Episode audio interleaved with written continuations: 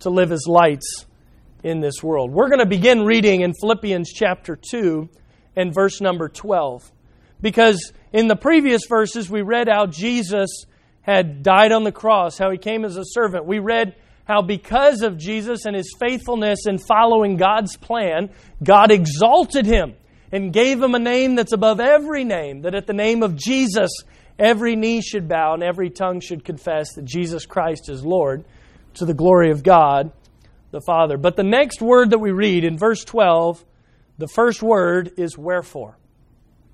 In other words, based on all these things that we just read about what Jesus has done and who Jesus is and how he came as the per- perfect servant to serve you and to serve me, wherefore, my beloved, as ye have always obeyed, not as in my presence only, but now much more in my absence, work out your own salvation with fear and trembling, for it is God which worketh in you both to will and to do of his good pleasure. The word pleasure there, you could easily replace that with purpose. That we are to do God's purpose, his pleasure. That's doing what he wants us to do, right? And so he says it's God that works in us to do his good will and to do his good pleasure. Verse 14, to do all things without murmurings and disputings, that ye may be blameless and harmless, the sons of God without rebuke in the midst of a crooked and perverse nation, among whom ye shine as lights in the world. Holding forth the word of life, that I may rejoice in the day of Christ, that I have not run in vain, neither labored in vain. I don't know about you, but I don't want to get to the end of my life and realize it was all vanity. It was all a waste. It was just emptiness. It was nothingness. We'll talk about that a little bit more in here in just a few minutes. Verse 17 Yea, and if I be offered upon the sacrifice and service of your faith, I joy and rejoice with you all. For the same cause also do ye joy and rejoice with me. Here in Philippians 2, verses 12 through 18, we see what our response is to be to the example of Jesus Christ. The proper response as a believer is to live as a light in this world. Now, I have a fun picture for you to look at here next. This is a fun picture, right? Little baby wearing his daddy's cowboy boots. This is not me, but there is a picture of me that looks somewhat like this. I'm not standing in front of hay bales. I'm in my living room, I think, at my house. But little boys love to put on their daddy's shoes and walk around in them, don't they? At least most little boys that I know. We had a little boy at my house wearing some big daddy shoes last night walking around. We had a little girl at my house last night wearing big mommy shoes as well and walking around the house. And little ones love to put on their parents' shoes. It makes them feel big and they clump around in them and they think, how could they ever walk with these giant things on their feet? And it's funny because those shoes are way too big and they trip and they fall. But why do they do that? Because they want to be like mommy or be like daddy. Children follow the example of their parents. That's the way it's always been and the way it will be. In fact, that's one of the reasons God gave parents to children to be a good example to them. Now, of course, not all parents are a good example, unfortunately. But Children follow the example of their parents. Children often turn out to be very much like their parents. Why? Because they live with them, they watch them, they, they hear them talk, they take on their mannerisms, their faces, their expressions. They use the same phrases and same ways of saying things. Because children want to be like their parents. Jesus was our example. And sometimes following Christ maybe feels a little bit like this boy in his daddy's boots. Might feel good, but it's challenging at the same time. We have some pretty big shoes, right, that we're trying to fill. We're supposed to follow the example of Jesus Christ. And yet, that's a big challenge for us. And yet, it's also very rewarding at the same time. And I love this picture of this little guy there he's in his little diaper there, you know, which doesn't look like daddy at all, but he's got daddy's shoes on. And maybe that's how we look like to God sometimes. I don't know, when we're trying to be like Christ and live how we should be. We don't have it all together, really, but we're trying to do the best that we can. But this morning, I want to challenge our hearts as we think about this following of Christ's example and what that looks like and how we're going to do that as believers. The first thing he tells us in verse 12, the first command, I guess, that he gives us is this. He says, Work out your own salvation with fear and trembling. So, if we're going to live as lights in the world, if we're going to follow the example of Jesus Christ and live as God wants us to live, the first thing that we must do is work out our salvation. Now, there's a very important word there out, not for. He doesn't say work for your salvation. You can't earn salvation by good works, right? That's not what the Bible teaches. The Bible says it's not by works of righteousness which we have done, but according to His mercy, He saved us. By the washing of regeneration and renewing of the Holy Ghost. In the book of Ephesians 4:32 it says for by grace are ye saved through faith and that not of yourselves it is the gift of God not of works lest any man should boast. You see all of mankind has a problem bible says that problem is sin it's just a simple three letter word, and yet it's a horrible thing that corrupts every single one of us because we're all sinners. We've all fallen short of the glory of God. In fact, Romans 5:12 says, "Wherefore as by one man sin entered into the world." Who was that man? That was Adam, right? And death by sin. Right? Death came because of sin. And so death passed upon all men. Why? Because we're all descendants of Adam. For that all have sinned. We've all sinned. We all have a problem. And because of sin, there's a horrible consequence that we all face. Romans 6:23 tells us it's death. That the wages of our sin is death. And yet Jesus Christ came and died in our place. He took the punishment of death upon him. As the book of Isaiah tells us that through his stripes we are healed. That is through the death of Jesus Christ and taking the punishment of our sin upon him that we can have eternal life. And Romans 10:13 says it very simply, for whosoever shall call upon the name of the Lord shall be saved. Salvation is not based on working for something. It's not because you went to church or because you had good parents or because you are faithful in your attendance or you're a member of a church somewhere. It's not because you give to a charity. Even all those things are wonderful things, are they not? None of those things earn us extra favor with God that can wipe away our sin. Only Jesus Christ can do that. And it is only by putting our faith and trust in Him and confessing our sins that we can be saved, that we can have eternal life. He tells us to work out our salvation. This is not working for it, but working out it. In other words, demonstrate through your actions and the way that you live your life that you're a believer in Christ who has had their sins forgiven. So this is not earning something, this is demonstrating something that's already happened in your life.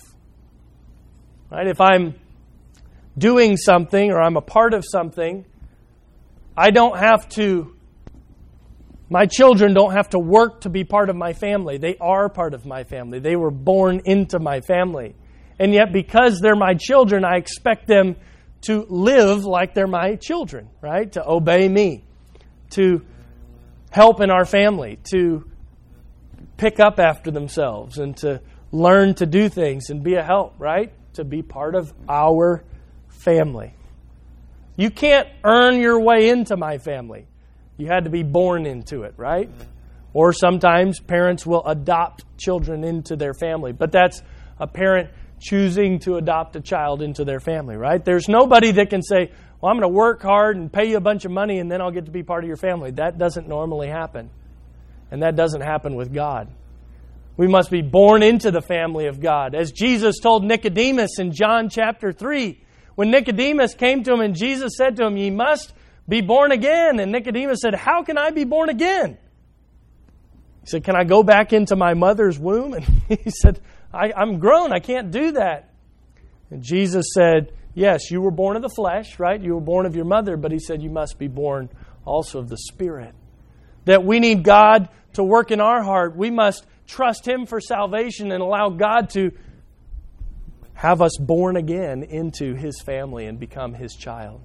You see, salvation's not something you can work for, but it is something that you need to work out and demonstrate and live out in your life to others. That's part of following the work of Jesus Christ and being the light in the world that He has called us to be.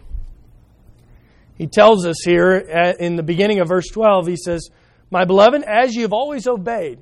Remember the Philippians from chapter 1, the first few verses? Paul had a lot of wonderful things that he remembered about them. He remembered their faithfulness, he remembered their love, he remembered them with thankfulness because of how they had served him and helped him. Paul says, You've always obeyed. He says, Not as in my presence only. You didn't just obey when I was there with you, but he said, Now much more in my absence. He's encouraging them to continue to be faithful to work out their salvation, to continue to do what they're supposed to do, to continue to live lives that demonstrate to others that God is real and that God has worked in their life and changed them. You see, as a Christian, my life isn't just on display when I'm at church, that I dress nice or that I talk nice or that I live right on Sunday. It's something that I'm to do all week long. It's something whether I'm with other believers in church or whether I'm by myself in my home or I'm out in the community among other people, whether they be saved or unsaved, my life should be a demonstration of God's working in me and my salvation if I truly am saved. You see, we are to work out our salvation. Paul says, whether I'm with you or whether I'm not with you, obey. Notice, though, he says, work out your own salvation with fear and trembling. Fear and trembling. That's not something where you feel like someone has a whole lot of confidence or they're doing really, they're afraid. they're, they're trembling. In other words, this task of demonstrating Christ's work in your life, of living like you're supposed to live, this is a big challenge and it's difficult to do. Just like the little boy walking around in his daddy's boots, right? That's a big challenge for him or her might be exciting, but it's challenging. He says, as you work out your own salvation, as you demonstrate God's work in your life, this is a, this is a fearful thing to do. It's a big challenge. It's maybe even an impossible task. And that's why he gives us the encouragement in the next verse. For it is God which worketh in you both to will and to do of his good pleasure. If you're going to live a life that's faithful to God and demonstrating God's working in your life and the change that has come about because of salvation, you need God's help. You can't do it on your own. And do it faithfully and do it in a way that's pleasing to God. That's why he says, For it is God which worketh in you. Aren't you thankful for the Holy Spirit that indwells us as believers? The Bible tells us that once we receive Jesus Christ, that we are given the Holy Spirit. Of course, earlier on in the Bible, it wasn't that way. And in fact, the Holy Spirit we know was given on the day of Pentecost in the book of Acts, chapter 2, right? When the believers were sitting there in the upper room and they were praying, and Bible says all of a sudden they received the Holy Spirit. You see, that was an answer to a promise that Jesus had made back when he was still on this earth. Jesus had said, I'm going to go away, but I'm going to leave you with a comforter one who's going to help you, who's going to lead you into truth, who's going to convict you of sin and righteousness. The, the Holy Spirit, as believers, lives inside each one of us. And it was given to the believers there on the day of Pentecost. And then, since then, at the time of salvation, we receive the Holy Spirit. The Holy Spirit lives inside of us. It is God which worketh in you The Holy Spirit is working in me as a believer, both to will, to give me the desire to do right, and to do right. Not just giving me the desire to do right, but giving me the ability to do right, giving me the power to do what God wants me to do. Isn't it wonderful that we've been given salvation, forgiveness for our sins? That's a wonderful fact. And it's offered to everybody, and it's available for anybody that will accept it and believe it. But Jesus didn't just save us, God didn't just give us salvation. Now He's also given us the Holy Spirit. He's given God in us to give us the right desires and to give us the ability to do what He asks us to do. You think about it. Living faithfully for God, that's an impossible task if you do it in your own strength. Because I don't know about you, but there are days I don't feel like doing the things maybe that I should be doing. There are days that I feel down or discouraged. There are days where I don't have the strength to do what I need to do. And yet, God says that He gives us the strength, that His strength is made perfect or complete in our weakness. That we can do all things through Christ. Paul's saying that in the book of Philippians when he's talking about being put in prison and living a life of freedom. He said, Paul said, I've learned how to be content everywhere I'm at. He said, I can abound when I'm, uh, whether I'm abased or I'm abounding, whether things are good or whether things are bad. I've learned to be content. He said, I can do all things through Christ. That doesn't mean I can fly. That's not what the verse is saying. He said, I can be content even in difficult circumstances. I can live for Christ. I can demonstrate God's work in me through the power of God working in my life. And I can stay faithful to God and follow the example of Christ. I can be a light in the world as I work out my salvation, but I don't have to do it in my own strength. Yeah, it isn't a wonderful thing that God says, You work, and then He says, I'm going to do. Right? It's, it's both together. God hasn't saved us and then abandoned us. He didn't love us and leave us. Right? He saved us and now He's giving us the strength and the ability and the correct desires and the correct direction to do what we have to do. But there's a responsibility there for each of us. Do you see that there? Because he's telling us to work out our salvation. And then he's saying, as you work it out, I'm going to be there to help you. When you feel discouraged and you feel like it's a struggle to do what God wants you to do, you're normal. But remember, God is with you and He will help you. But He wants you to take those steps of faith and trusting Him. You see, God can't carry those who don't rest in Him. People say, well, God helps those who help themselves. Well, that's not in the Bible. It might sound good, but it's not truly in the Scripture. God helps those who trust in Him. God helps those who rely on His strength and who walk in Him, but He helps those who are willing to take a step of faith and trust Him, to obey Him. The song says, Trust and obey. That's not a Bible verse, but it's very true because that idea is found all throughout Scripture. This is trusting and obeying. It's obeying God. Okay, God, I'm going to demonstrate my life. I'm going to do my best to live for you, but God, I need your help. I need your strength.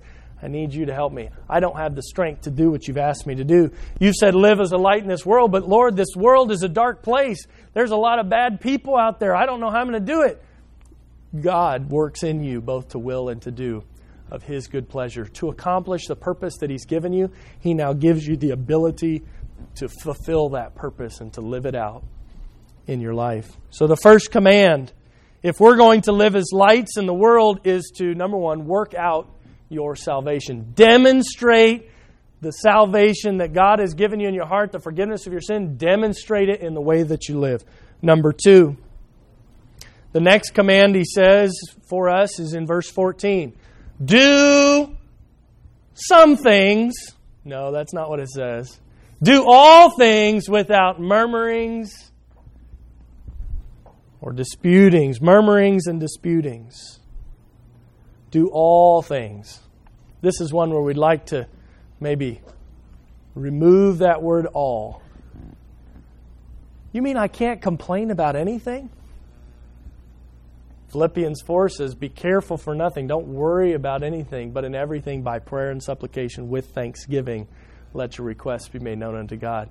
Here he says, Do all things without murmurings and, and disputings. That, that word do, it's in the present tense, right? It's an active verb. And the way that word would mean in the original language is this is something that's a continual thing that you continue to do. Continue to do all things. It's in a positive sense, right? But do them without murmurings and disputings.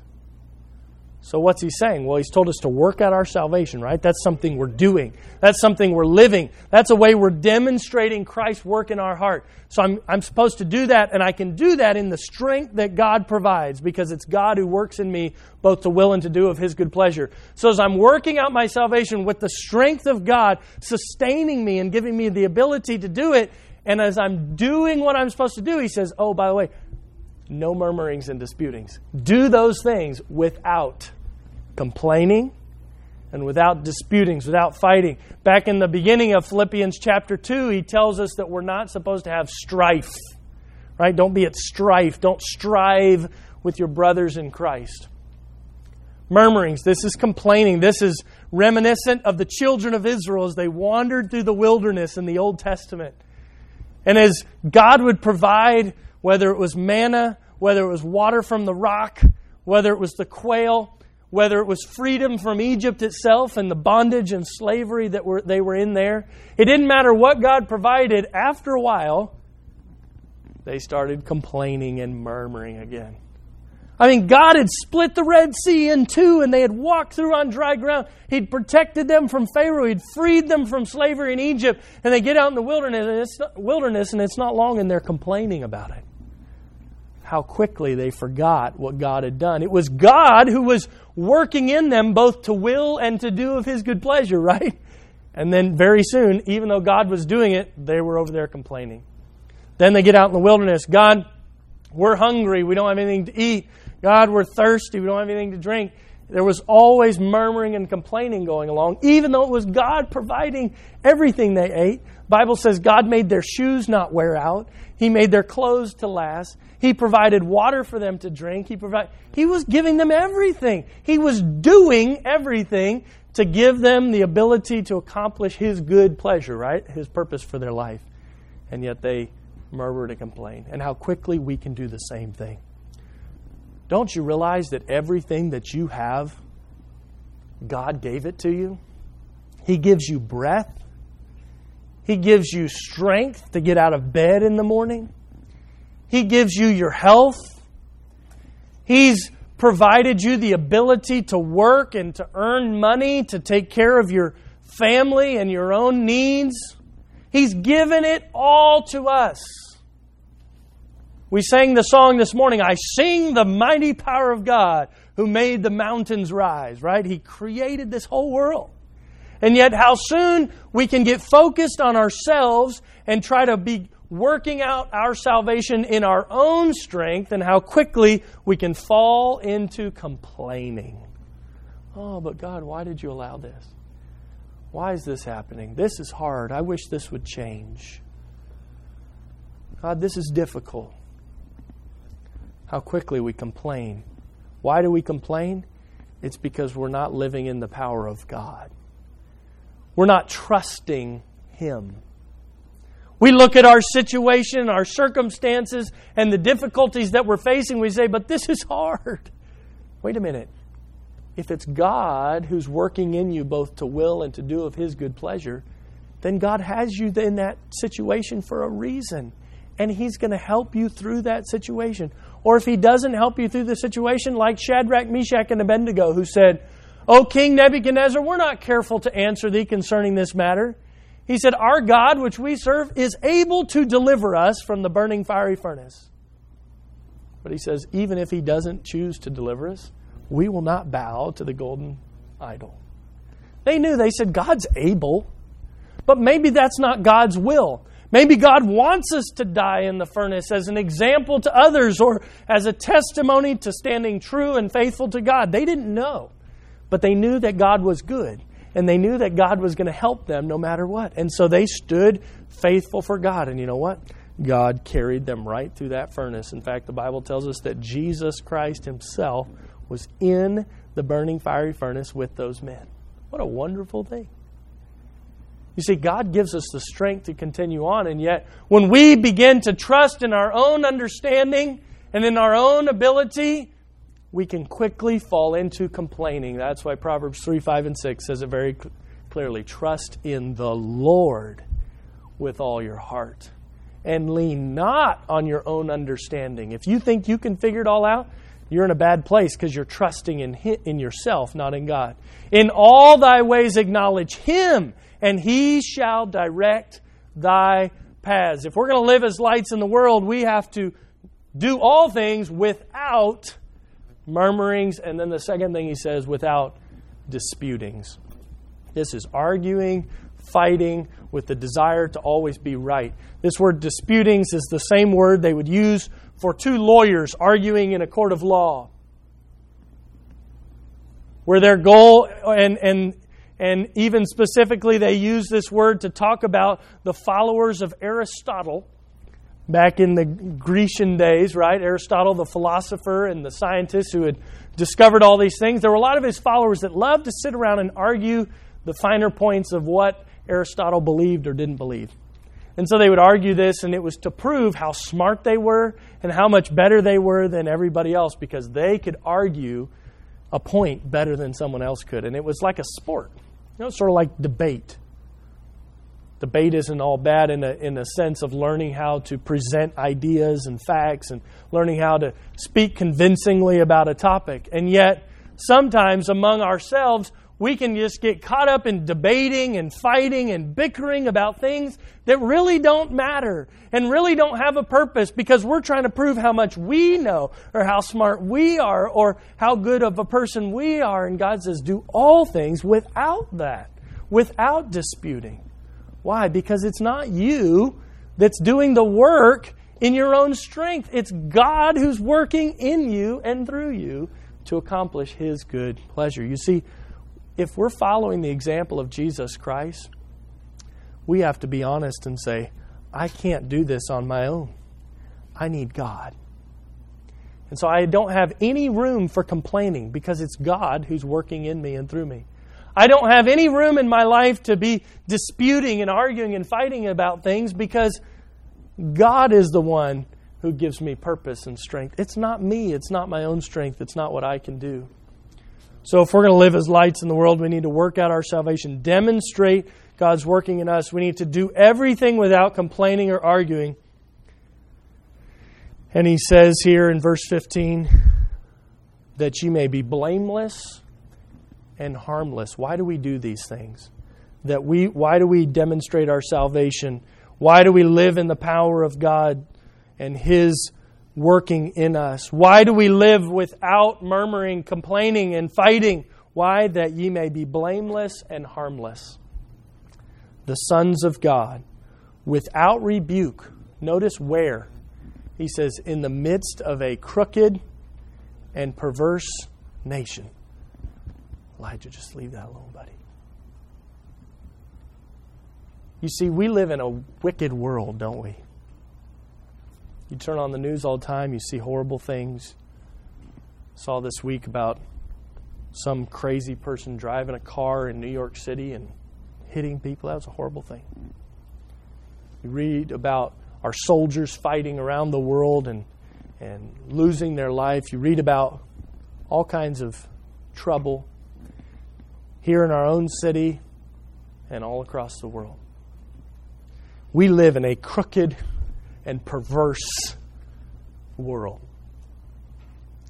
And as believers, He wants us to shine as lights. We live in a dark place. When you put a light, a candle in a dark room, it shines light around so that you can see. Like the card that we got in the mail this week with the lighthouse on it. Aren't those beautiful if you've ever seen those lighthouses along the shoreline? I, I love to look at them. In fact, I've climbed up in one before. Went up in the stairs to the top and looked out, and it was beautiful to see.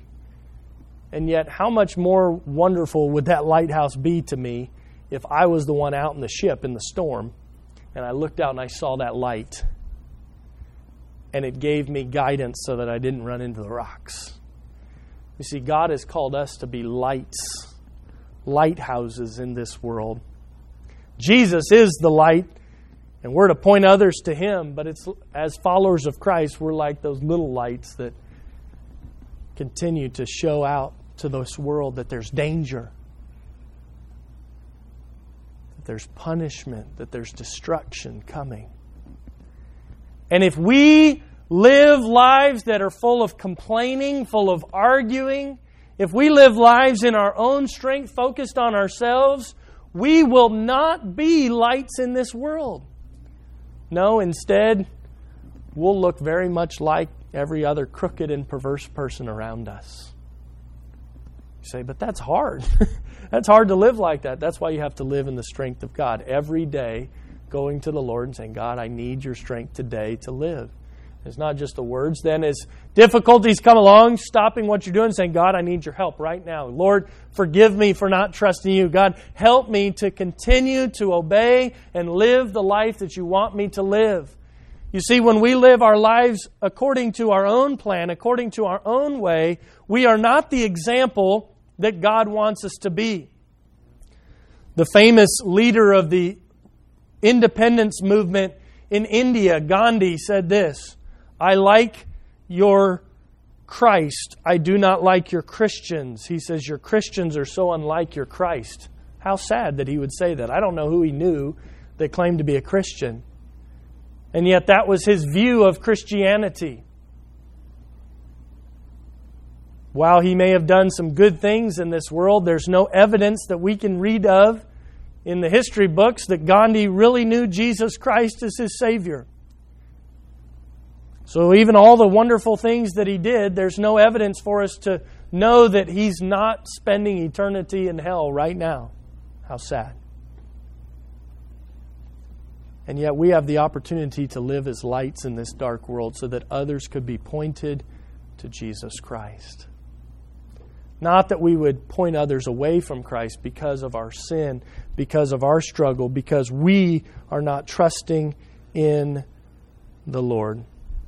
Paul said about this church in these next in the last few verses verses 16 through 18 he was saying that if they were not going to live for Christ then Paul says my life feels like it's vanity feels like it's waste. Notice he says holding forth the word of life that I may rejoice in the day of Christ that I have not run in vain neither labored in vain. He tells them to shine his lights holding forth the word of light Reminds me of the Statue of Liberty, right, that stands in New York Harbor there with its light outstretched to the world and, and representative of the many immigrants who would come there to Ellis Island and they would see the Statue of Liberty standing there with her light held forth as a shining beacon, offering hope to those who were coming to this new land for a land of opportunity, a land of hope, a land of place where they could have jobs and food and take care of their families. Wonderful hope right?